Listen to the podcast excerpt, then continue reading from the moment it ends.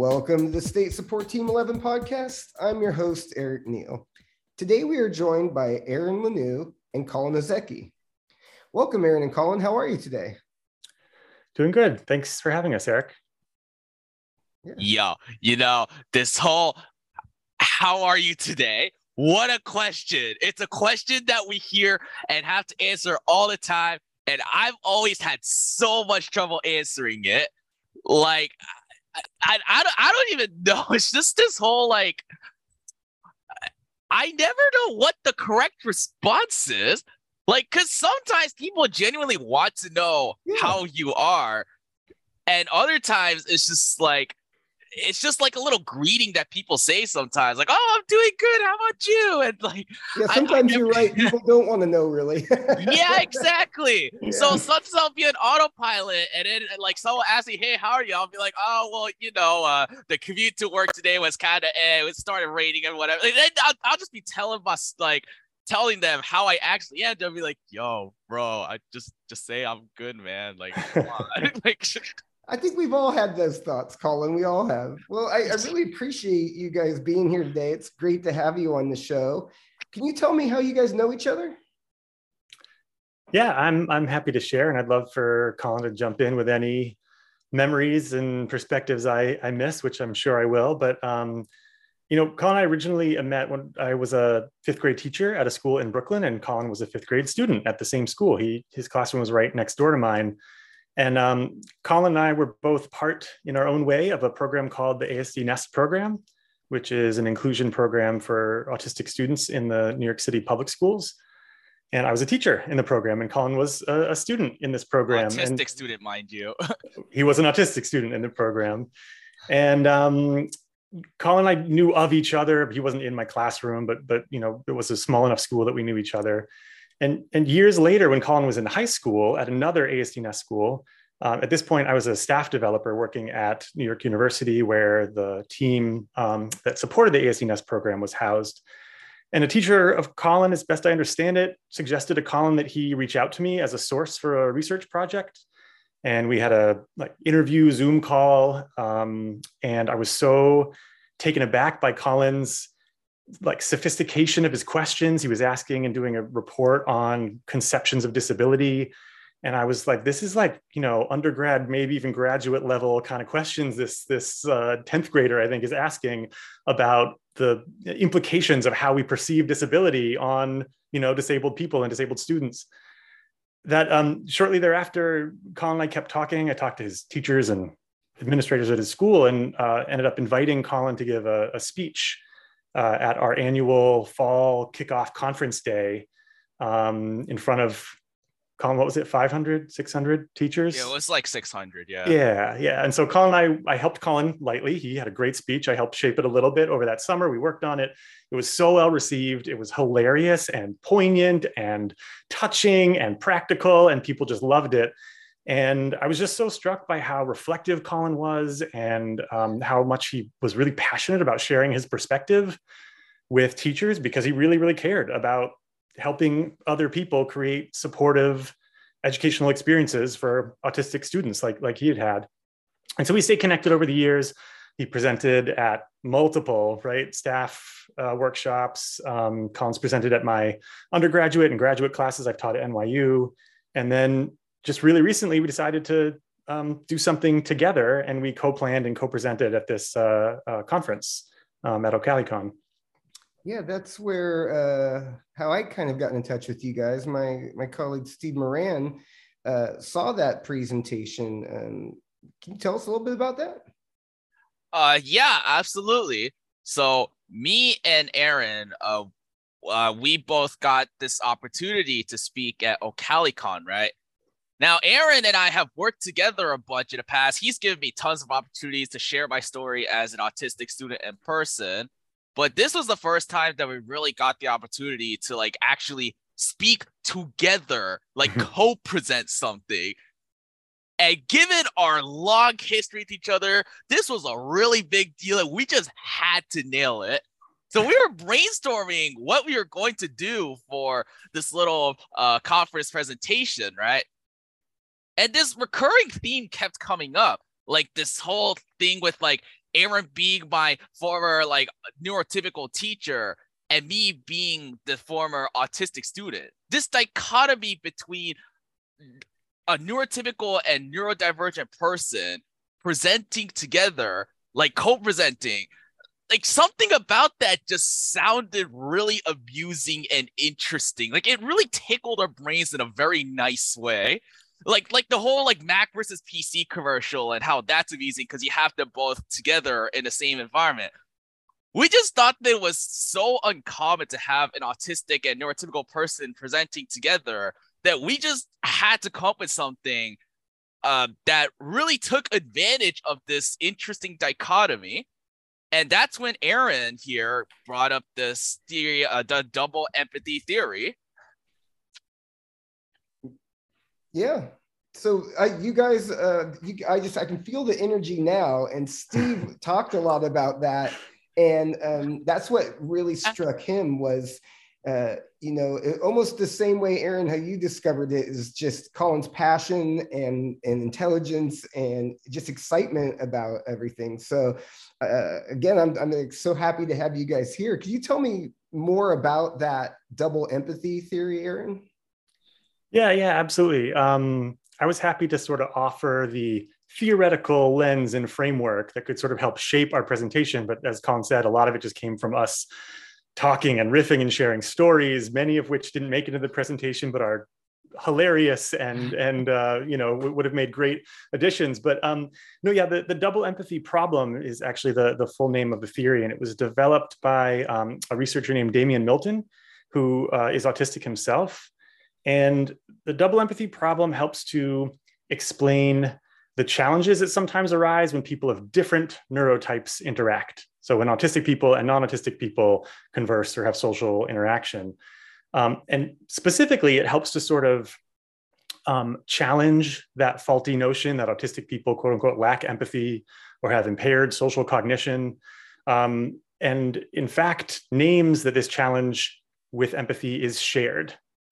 So he has this quote, uh, Milton has this quote that I think sums it up really nicely that um, if it's true that autistic people often lack insight into non autistic perceptions and culture, it's equally the case that non autistic people lack insight into the minds and culture of autistic people. And what we often see, and this was my experience as a teacher, and you know, certainly lessons learned over the years, but what often happens is autistic people are expected to think about neurotypical communication and neurotypical interaction and sort of adjust their behavior and communication to sort of match what we've determined to be the quote unquote right way to interact and to converse. But neurotypical people don't do a lot of soul searching, a lot of digging, a lot of um, examining of our own ways of interacting and make that same effort to recognize and honor uh, and match autistic communication and interaction. And what's really interesting is in the research that Milton has done and other, other people have done um, to sort of examine the double empathy problem, is they often study how a group of non-autistic adults perform some task, and then how a group of just autistic adults performs the same task, and then how a mixed group of autistic and non-autistic people perform a task. And what they tend to find, whether it's problem solving or developing rapport um, or sharing information, what they often find is the only autistic group performs just as well as the only non-autistic group.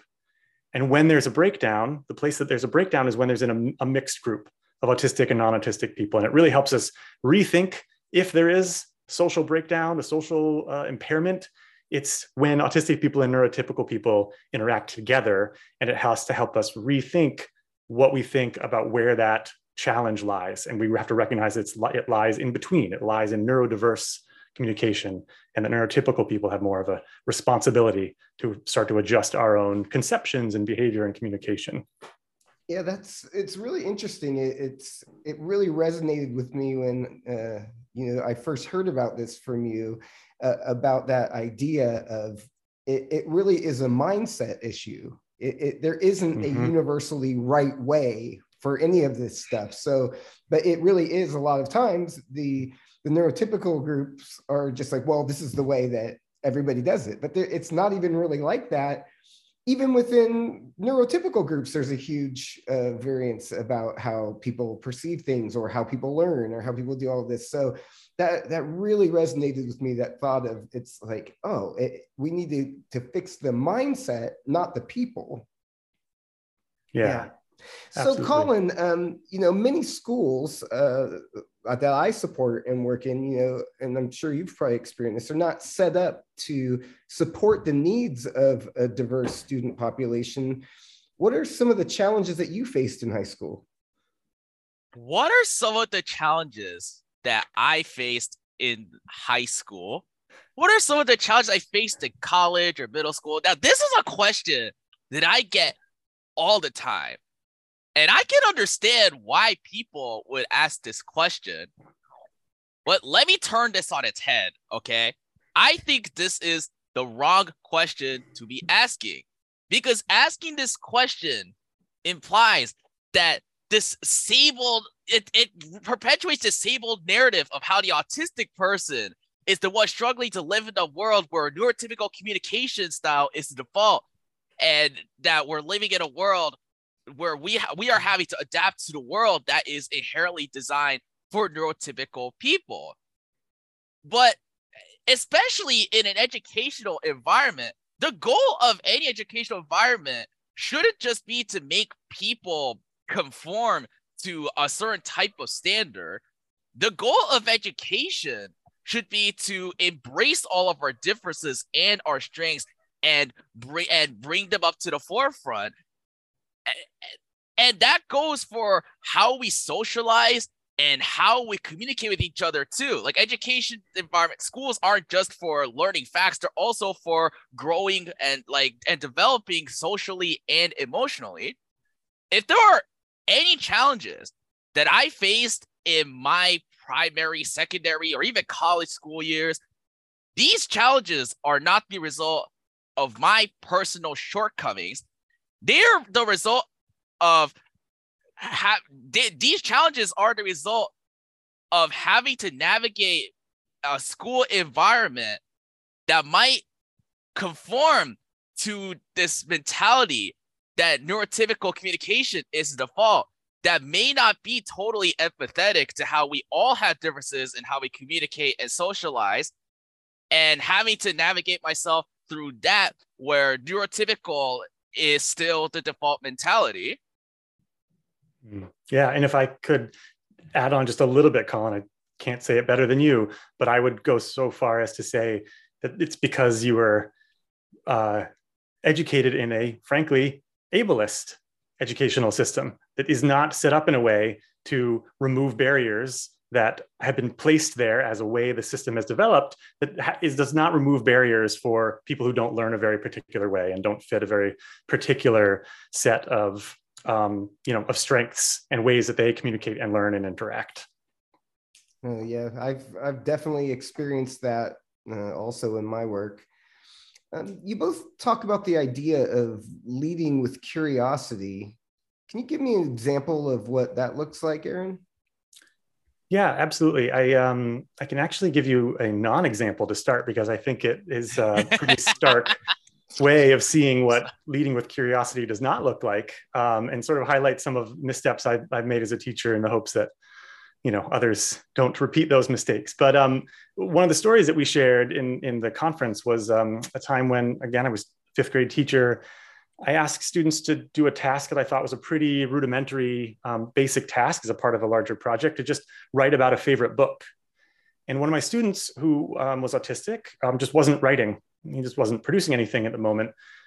And you go into sort of like teacher mode and think okay well i've got to remind him or prompt him or offer some support or scaffolding. And so i, I checked in with him and i said oh i see you haven't written anything yet. Uh, you haven't written about your favorite book.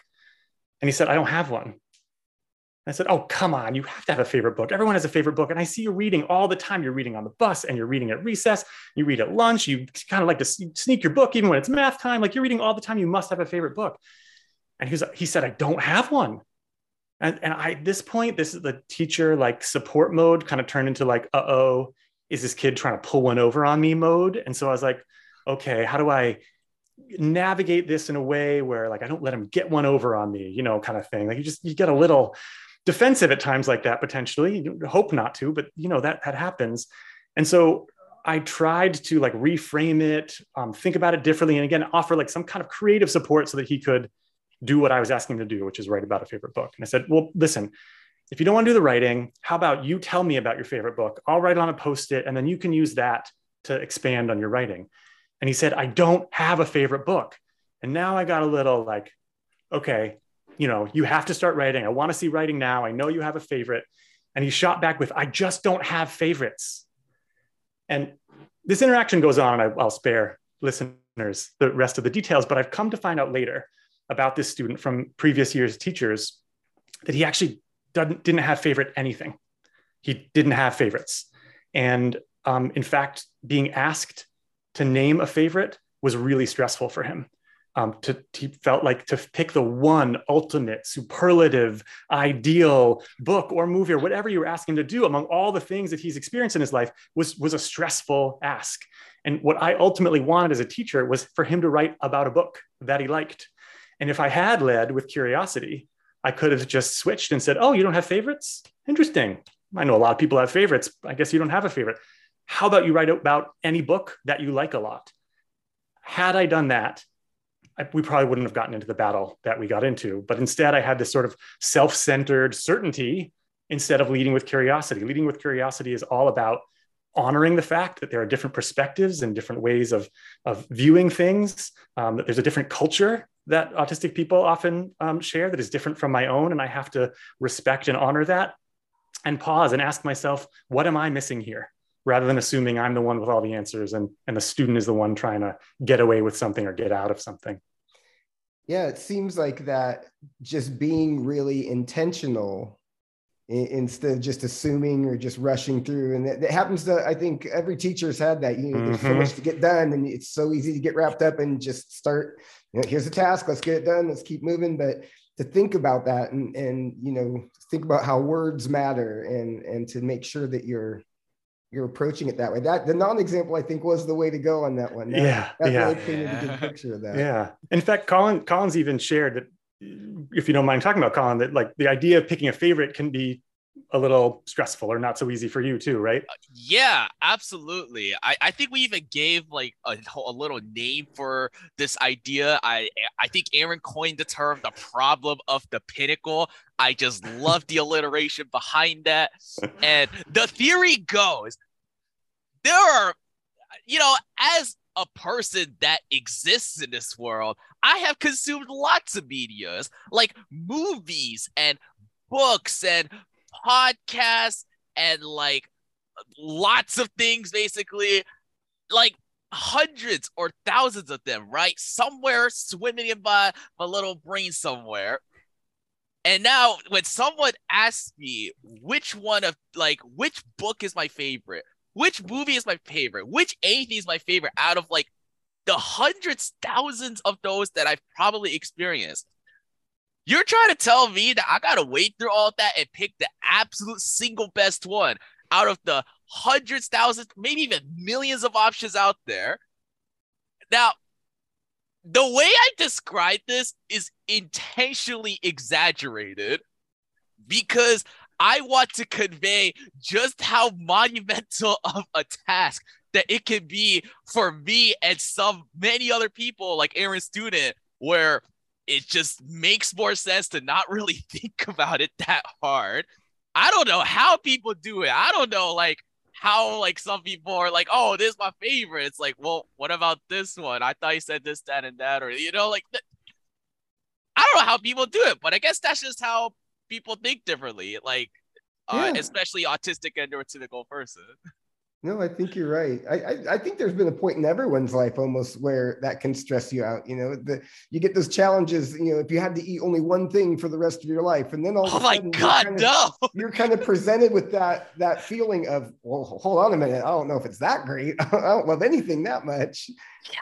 That's yeah. another point too. Like, I just oh, having to pick a single one, but I like this one too. I like yeah, a lot of. It things. feels really final that that it does. yeah. So uh, one of the strategies that um, i've heard you talk about is sharing perspectives without judgment. What does that look like colin? Um all right. So during our presentation at OcaliCon, we actually led off with this story. I just think it's like the funniest thing ever, and I just got to tell it again here. When I was fresh out of middle school and fresh into high school, I was just minding my own business in class. It was like the beginning of the year when the loudspeaker comes on and it says for uh, Colin Ozeki to come to the main office.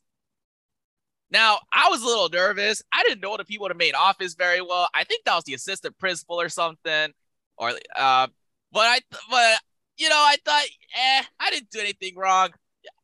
It'll be fine, right? Don't worry about it too much. So I mosey on over to the main office, trying to put on a confident little smile, like everything's gonna be fine. I'm not in trouble or anything. I open a door. The assistant principal is clearly waiting there, anticipating me she turns up her face up with like this very warm and inviting and teacherly smile. She's like, Hey, Colin, good to see you. And to that very warm and kind greeting, I responded by saying this What do you want? Yo, she was absolutely livid. She, I never see someone do a 180 so flippin' fast. She was like, "How dare you say something so rude to me? What was that?" okay, no, no, no. She wasn't like livid. It wasn't like that bad, but she was definitely pretty upset. Like she, she definitely meant it when she said like she thought I was being really rude. And I was very confused. I, I thought I, I wasn't in trouble. Like, what the heck happened? Like, I, I you were even smiling just a moment ago. Like, I just, what, what's going on here? Now, if we had just left it at that, if we had made no efforts to try to understand each other, then I she would have stayed in the office thinking that I was a terrible, rude student that had no respect for authority like her. And I would have left the office thinking that my assistant principal was really mean and scary and was on the job just to scare students like me. But that's not where the story ends.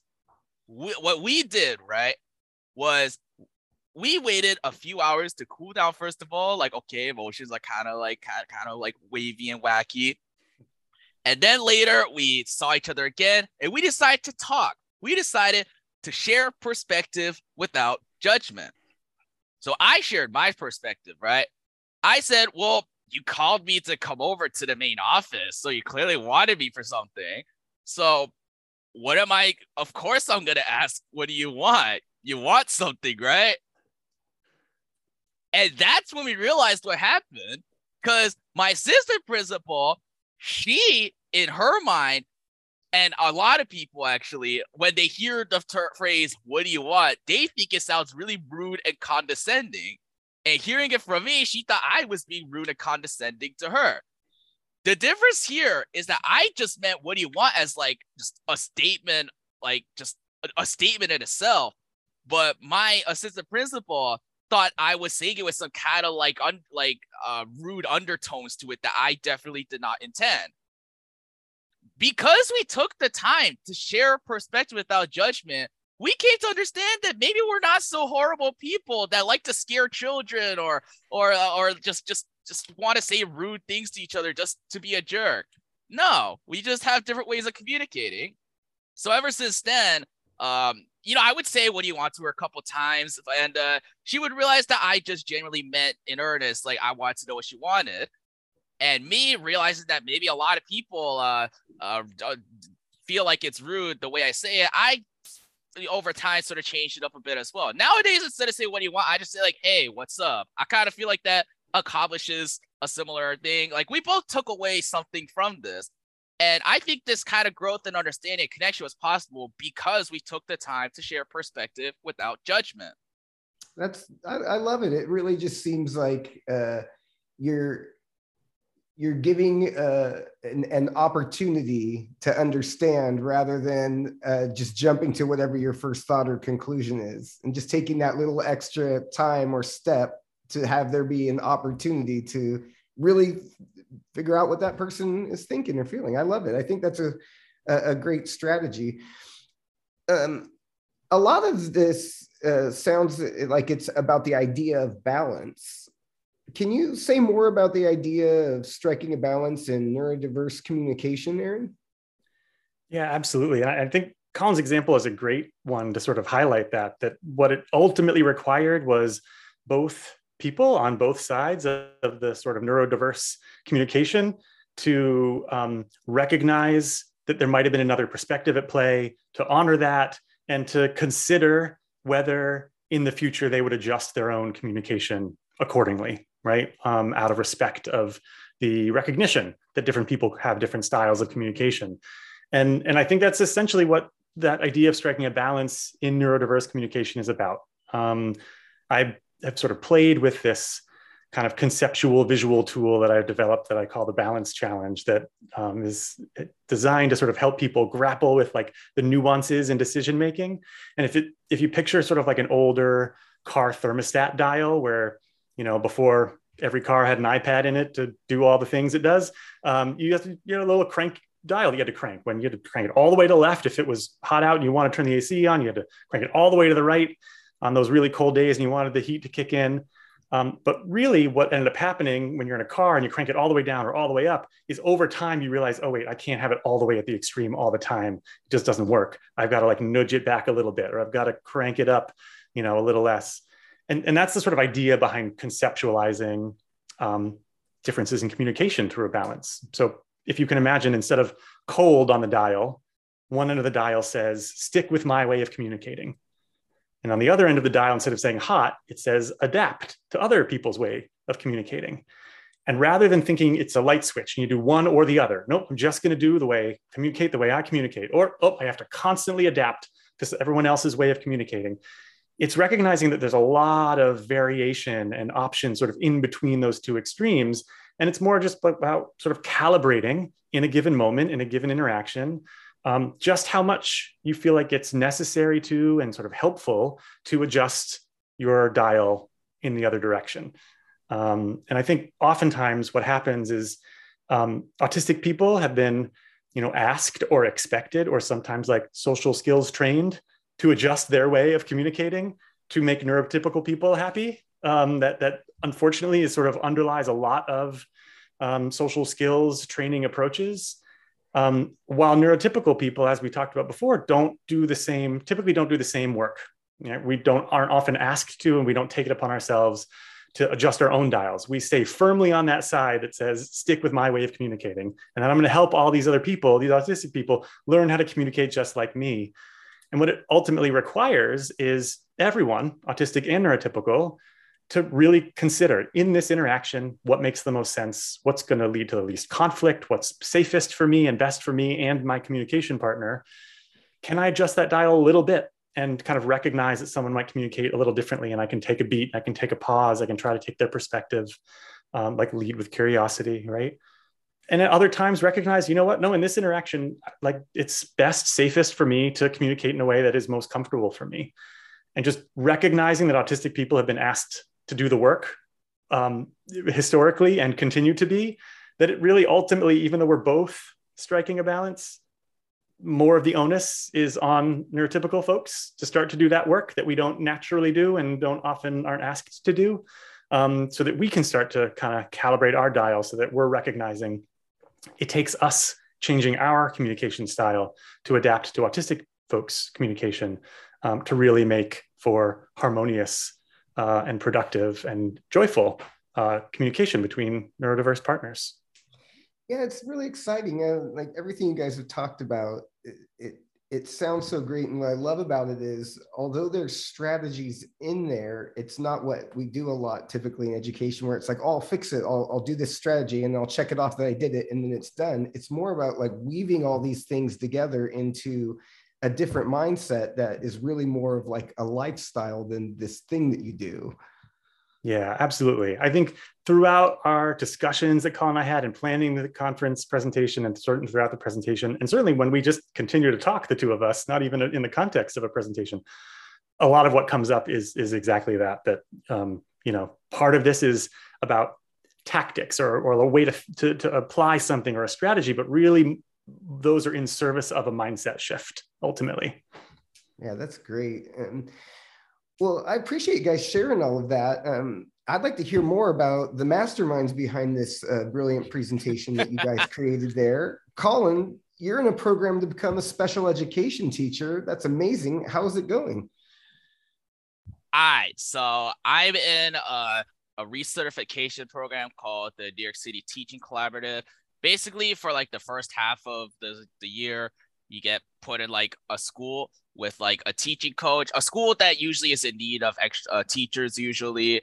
Um, and under this teaching coach, like I like I get in class experience, gaining like teaching skills, and I also take classes outside of like literal school to uh like I learn skills that I need for teaching as well. And then in September, uh, I get to start working as a teacher by myself.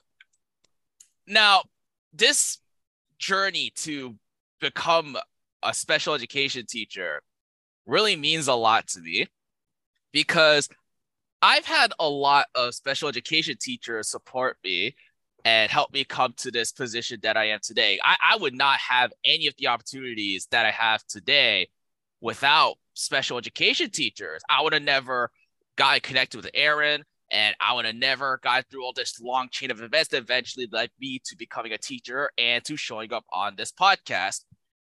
Now, there's this thing though that I realized was missing, and it's that I never had an autistic special education teacher that really personally empathized with my experiences.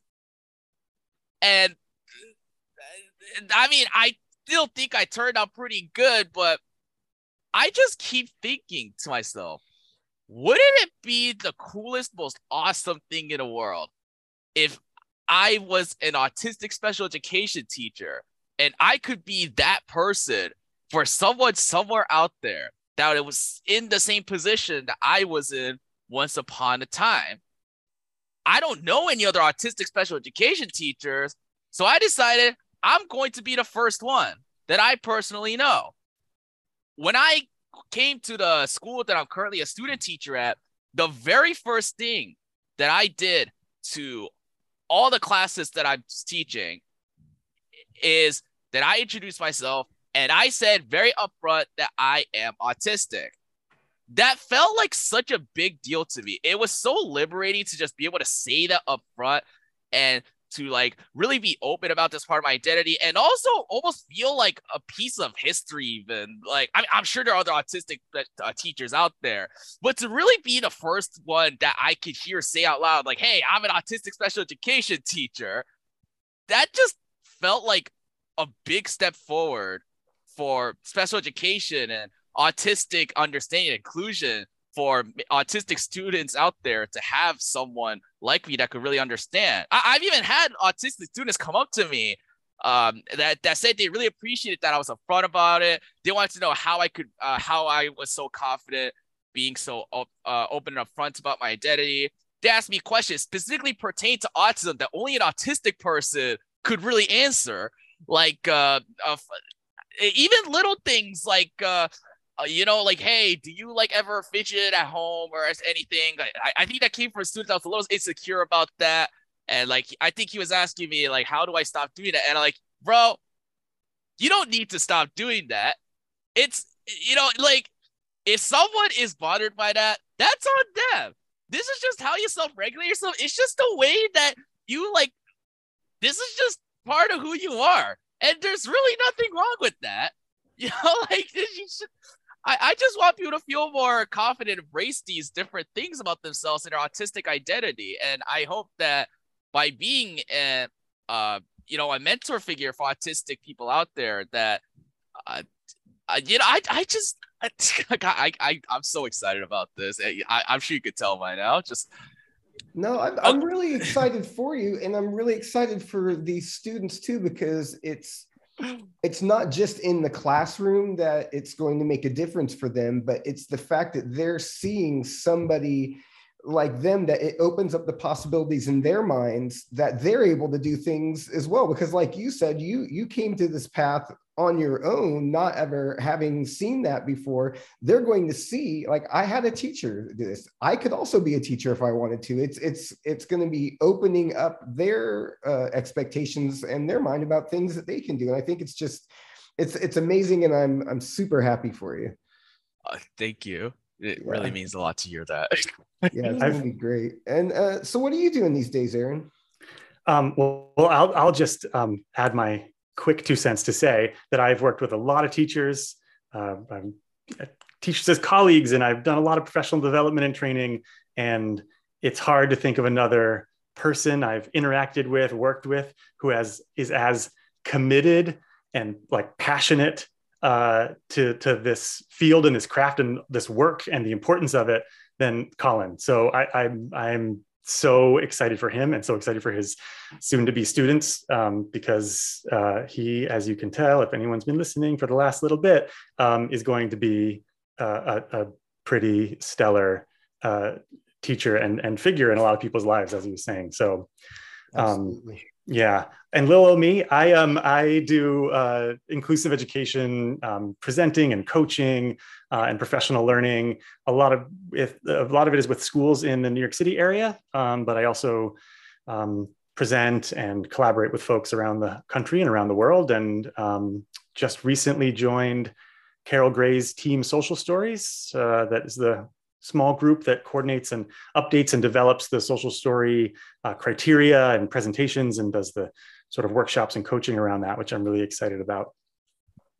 That's awesome. So, if people would like to know more about you and what you're working on, where should they go, Aaron?